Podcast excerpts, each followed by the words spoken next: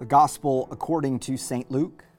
In those days, a decree went out from Caesar Augustus that the whole world should be enrolled. This was the first enrollment when Quirinius was governor of Syria. So all went to be enrolled, each to his own town. And Joseph too went up from Galilee, from the town of Nazareth to Judea, to the city of David that is called Bethlehem, because he was of the house and family of David, to be enrolled with Mary, his betrothed, who was with child. While they were there, the time came for her to have her child, and she gave birth to her firstborn son. She wrapped him in swaddling clothes and laid him in a manger because there was no room for them in the inn.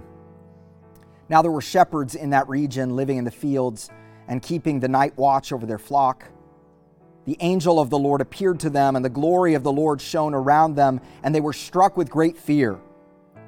The angel said to them, Do not be afraid, for behold, I proclaim to you good news of great joy that will be for all people. For today in the city of David, a Savior has been born for you, who is Christ the Lord. And this will be a sign for you. You will find an infant wrapped in swaddling clothes and lying in a manger. And suddenly, there was a multitude of the heavenly host with the angel praising God and saying, Glory to God in the highest, and on earth peace to those on whom his favor rests. The gospel of the Lord.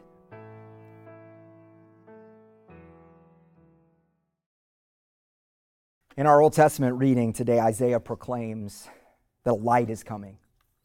Now, there are obvious reasons why light is such an important metaphor in Scripture. Light shines into dark places so that you can see things.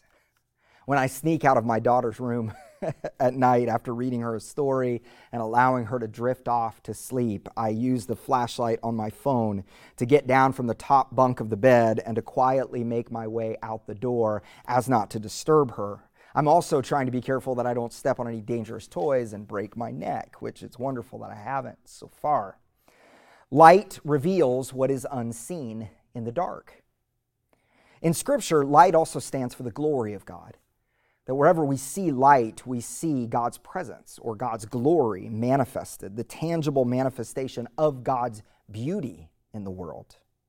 So, anytime you read Scripture and you run across this old church word, glory. You know what this means. You can think of God's beauty and splendor and majesty, that light and glory are a representative of God's presence. But then we see another theme, the theme of joy. Where there is light, there is joy. The poet speaks of two different kinds of joy. The first is the joy of the harvest. Before the harvest, there's anxiety. The farmer is wondering, will the harvest come? Will it come like it has in the past? Will it continue to sustain me in the way that it has before? And then there is great joy when it comes. The second joy is of warriors dividing their plunder. This is when you have something that you didn't have before, which is what we celebrate in Christmas that Christ has come to us in a new way. You rejoice over it. But then there's another theme. In addition to light and joy, if we're lulled into sentimentalism by these two concepts that seem abstract, light and joy, there's the declaration, a rude awakening, where Isaiah uses the language of the release of prisoners after a vicious military struggle. The yoke that has burdened them is shattered, the rod of the oppressor is broken the way of light, the way of joy, the way of Jesus, the way of the kingdom of God shatters oppression in all of its forms. When the light comes, it shatters the oppression of addiction. It shatters the oppression to sin and to the results of sin. It shatters the oppression of those who have been held down in their society because of their race, color, or creed. As the song goes, Chains shall he break, for the slave is our brother, and in his name all oppression shall cease. This new kingdom brings light, it brings joy, it brings broken yokes. This new age will be characterized by universal peace. So no longer will governments have to issue military uniforms.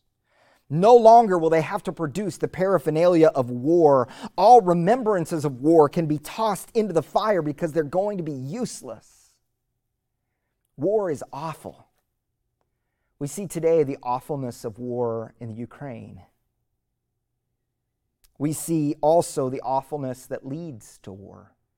That Jesus reminded us that it's not just murder itself, or we could say not just war itself, but it's those impulse towards moving towards one another in anger or in hostility. All of that will be broken. We see this in terms of political gridlock and cultural gridlock in our world. But we also see this on a small scale division within families, division within the church. All of that rumors war. But this reminds us, Isaiah reminds us, none of that's forever. The pain of division will one day cease. Now, Isaiah's first hearers would be shocked that this great change that's about to happen, this new world that's about to happen, would come through the birth of a child. They didn't expect a child, they expected the incredible Hulk. But this shows us that the way of power is different in the kingdom of God. The Messiah flips on its head how the world conceives of power. This reminds us of 1 Corinthians 1:25 that says the weakness of God is stronger than our strength. He's chosen weak things to confound the strong.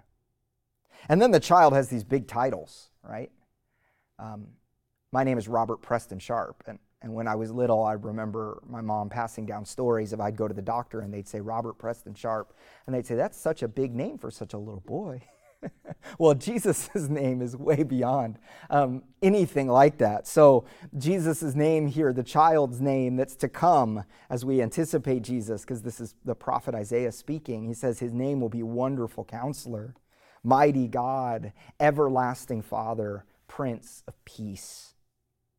Notice that the hope of this child is not based on anything Israel did, anything humanity has done, anything one person has done. It is only based on the power of God breaking into the darkness with light. Isaiah prophesies about a king who will come and rule this world, not another world, this world, the world that's currently broken by injustice and war. We see from the Gospels that the kingship of Jesus is quite different from the empires of this world.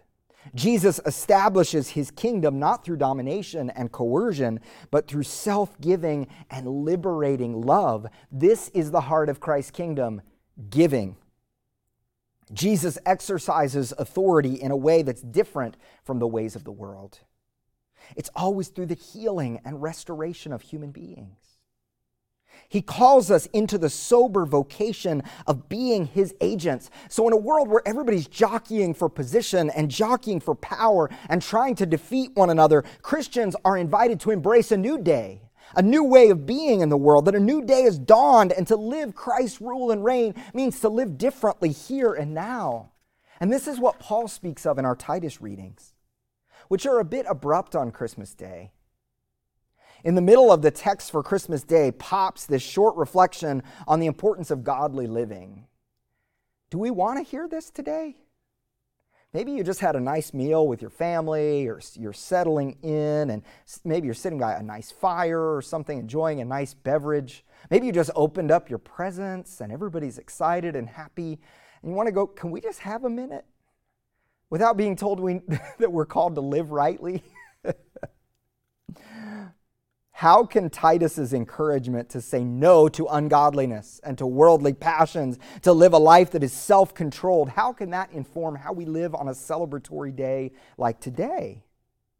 Well, the truth is, if the grace of God has appeared, if the incarnation is real, if God gave himself for us to redeem us from wickedness and to purify us as his people, as is said in this reading, that changes everything including our behavior, the things from which we flee and the things to which we cling.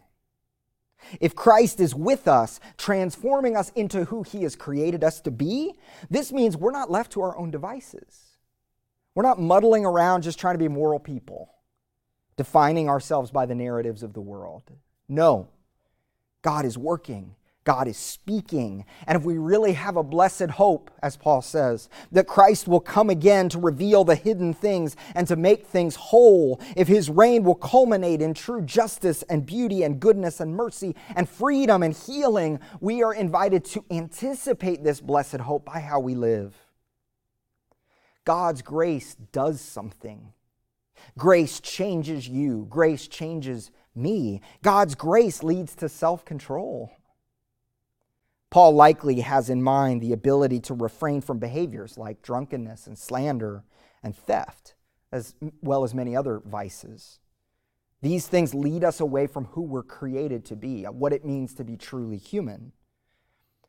St. John Chrysostom writes Worldly passions are directed towards things that perish with the present life. Let us then have nothing to do with these.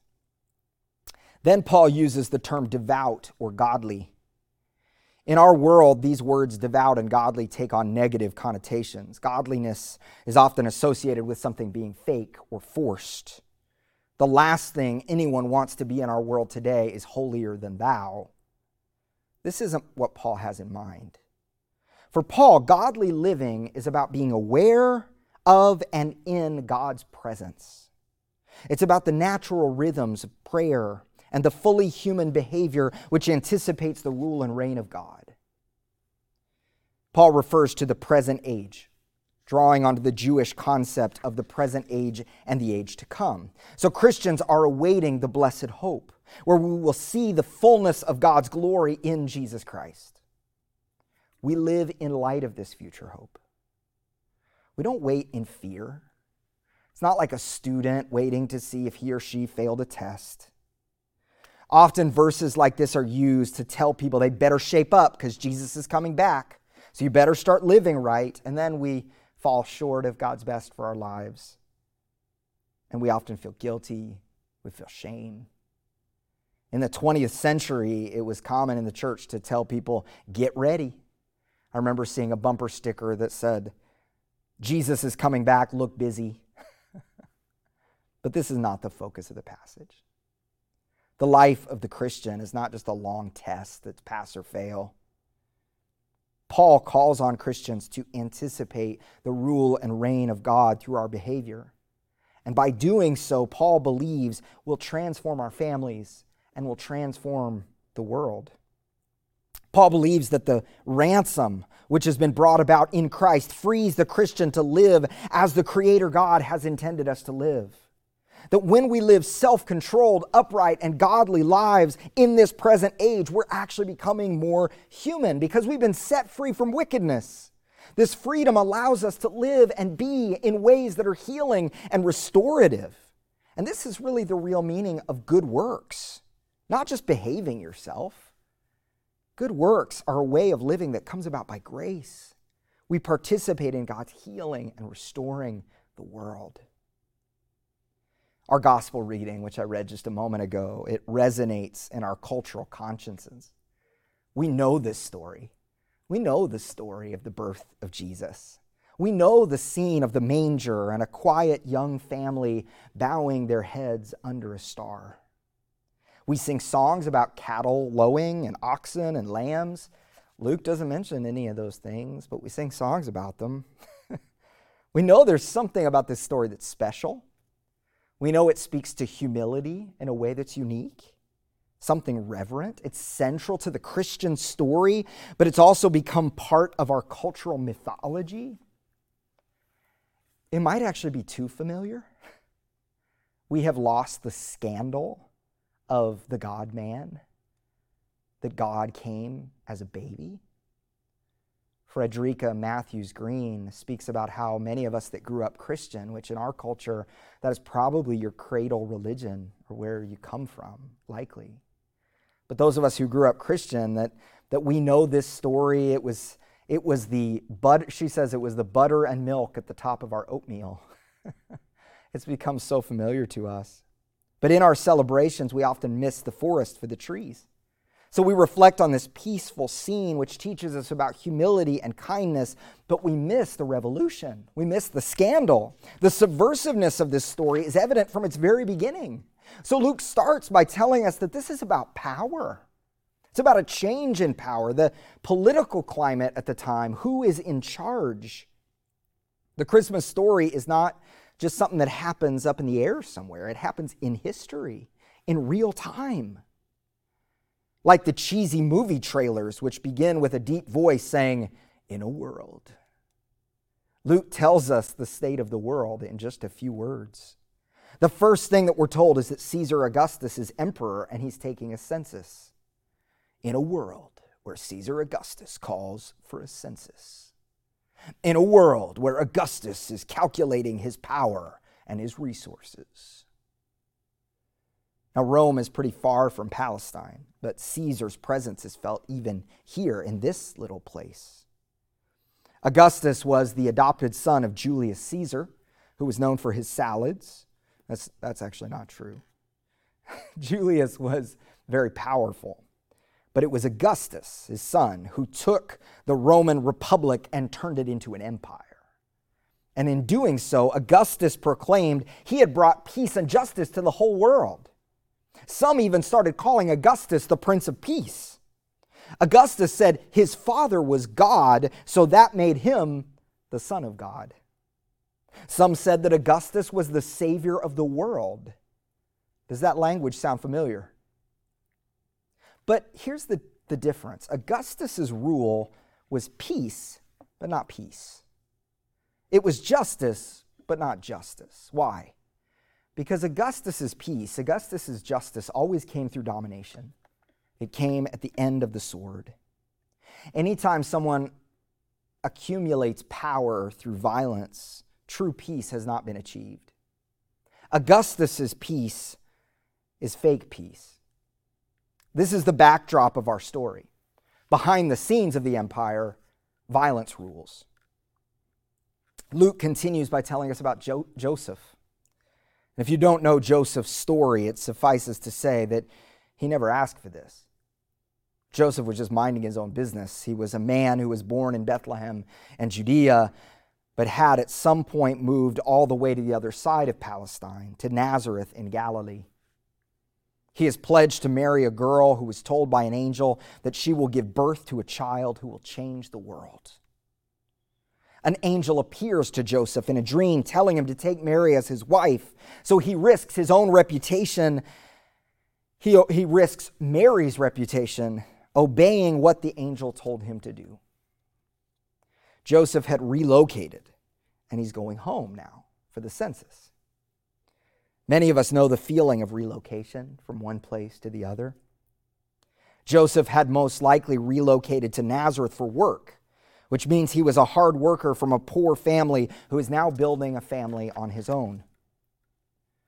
Joseph goes home for the one specific reason of the census. This becomes the opportunity for the prophecy to be fulfilled that Jesus will be born in the town of David. And then we have Mary, who quickly goes from virgin pledged to be married to expectant mother for an expectant world.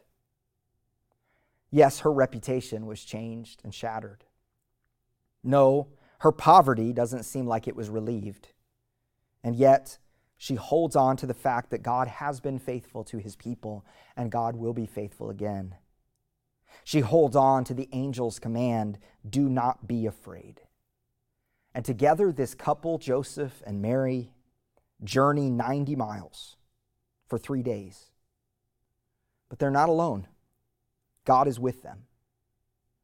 Now, our folk traditions have us painted this scene of them going from kind of hotel to hotel, from inn to inn, knocking on the door, only be, to be turned away, and then finding place in a stable.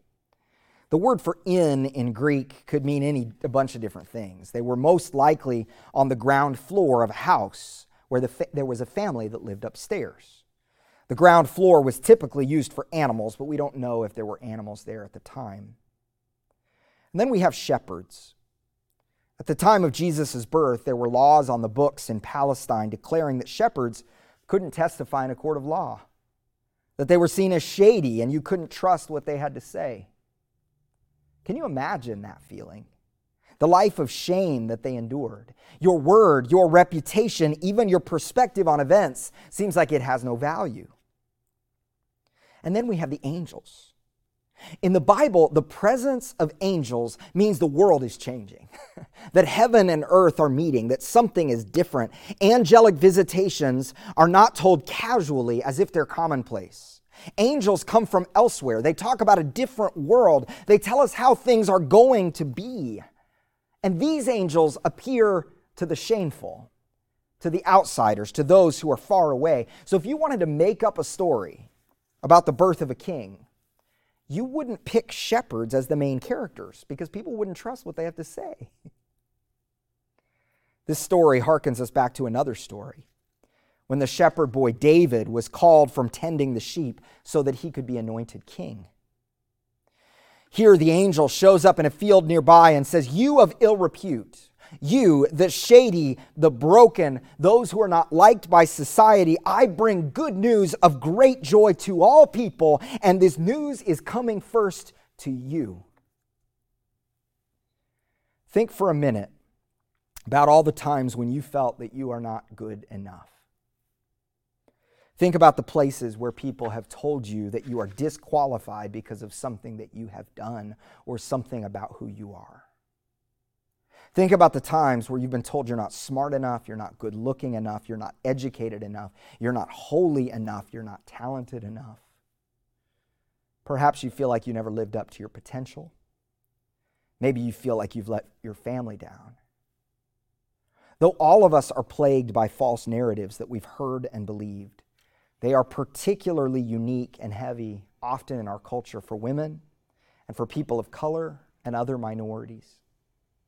Many who have been implicitly or explicitly notified that there's something fundamentally wrong about who they are as a person. To those of you who have heard these lies, the narratives, the angels bring good news of great joy. This news is for all people. Therefore, it must be internalized, it must change us. Yes, this is good news for you, and it is also good news for the world the oppressed, the shameful, the poor, the left out, the left for dead, the weeping. This is good news for them. This is the good news, and it can't bring anything but great joy. The sign to the shepherds is that they will find the baby wrapped in cloths and lying in a manger. The manger itself is not all that important. The manger is a sign.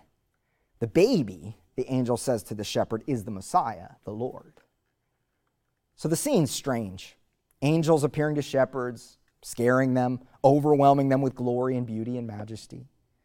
Then they stop and say, and you know all these things are going to happen because this beautiful king we're talking about is going to be found in an animal's feeding trough. The glorious has become commonplace. The majestic has become tangible. We are challenged in this moment to think about the commonplace in our lives. Your everyday life matters. God is with you there. There is nothing outside of the grace of God. When you go about your day with your families, with your friends, with your neighbors, when you meet with a client or you serve others, you're doing all of this to the glory of God. As you redecorate or remodel your home, you can do it to the glory of God. As you reconcile spreadsheets or write songs or treat sick people, those places can be sacramental places where heaven and earth meet. In a world where Augustus ruled through violence, where the poor were trampled, there was a young boy born on the underside of power in a commonplace setting he was not the son of a Roman emperor or not a king, son of a king. He was born among and to the minority, to the oppressed. Within a generation, this young boy would be called the Prince of Peace, Son of God, Savior, and Lord. His birth confronts the very forces by which the story is framed. In this story, we encounter the, comfort, the, the uh, conflict between the kingdom of God and the kingdoms of this world. The kingdom of God appears weak and insignificant and small, and the nativity story by itself appears not significant at all. It doesn't appear special. A young couple giving birth in a humble room, shepherds of ill repute, and maybe some animals. But by contrast, The kingdom of Caesar does appear strong. Augustus had never even heard of Jesus. He's certainly not threatened by him. Yet within a century, Augustus's successors are taking steps to wipe out Jesus' followers. What happened here? In the proclamation to the shepherds, the angels say that this child is the Savior, Lord, and Christ. The one who saves, who has authority, and who will set free is the same one who Luke says is wrapped in cloths to keep his limbs from flailing. He's the same one who's born in the place where animals stay. He's the same one who spends his first days in the presence of shepherds. Looks can be deceiving. If we in this world are given the choice between the success of Augustus and the obscurity of this story, so many of us, time and time again, would choose the success of Augustus. It appears to be the better story, the bigger story, the flashier story, the more successful story. When the stories of our world, consumerism, hatred, violence, performance, approval, compete for our attention, when they seem like they suck up the ox- oxygen in the room, when they seem like they're what the good life, what life is all about, we are stopped dead in our tracks by the Christmas story. In Jesus, the world has changed. In a world where hope seems lost, hope has come. In a world where we see on the news anything but peace, peace has come. In a world where we are more divided than we ever have been, and hate is driven by fear, love has come. This is good news. Amen. Let's take a moment and be still in reflection on these words.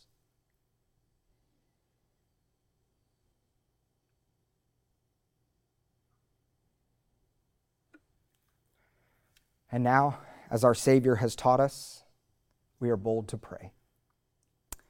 Our Father, who art in heaven, hallowed be thy name. Thy kingdom come, thy will be done, on earth as it is in heaven. Give us this day our daily bread, and forgive us our trespasses, as we forgive those who trespass against us. Lead us not into temptation, but deliver us from evil. For thine is the kingdom, and the power, and the glory, forever and ever. Amen.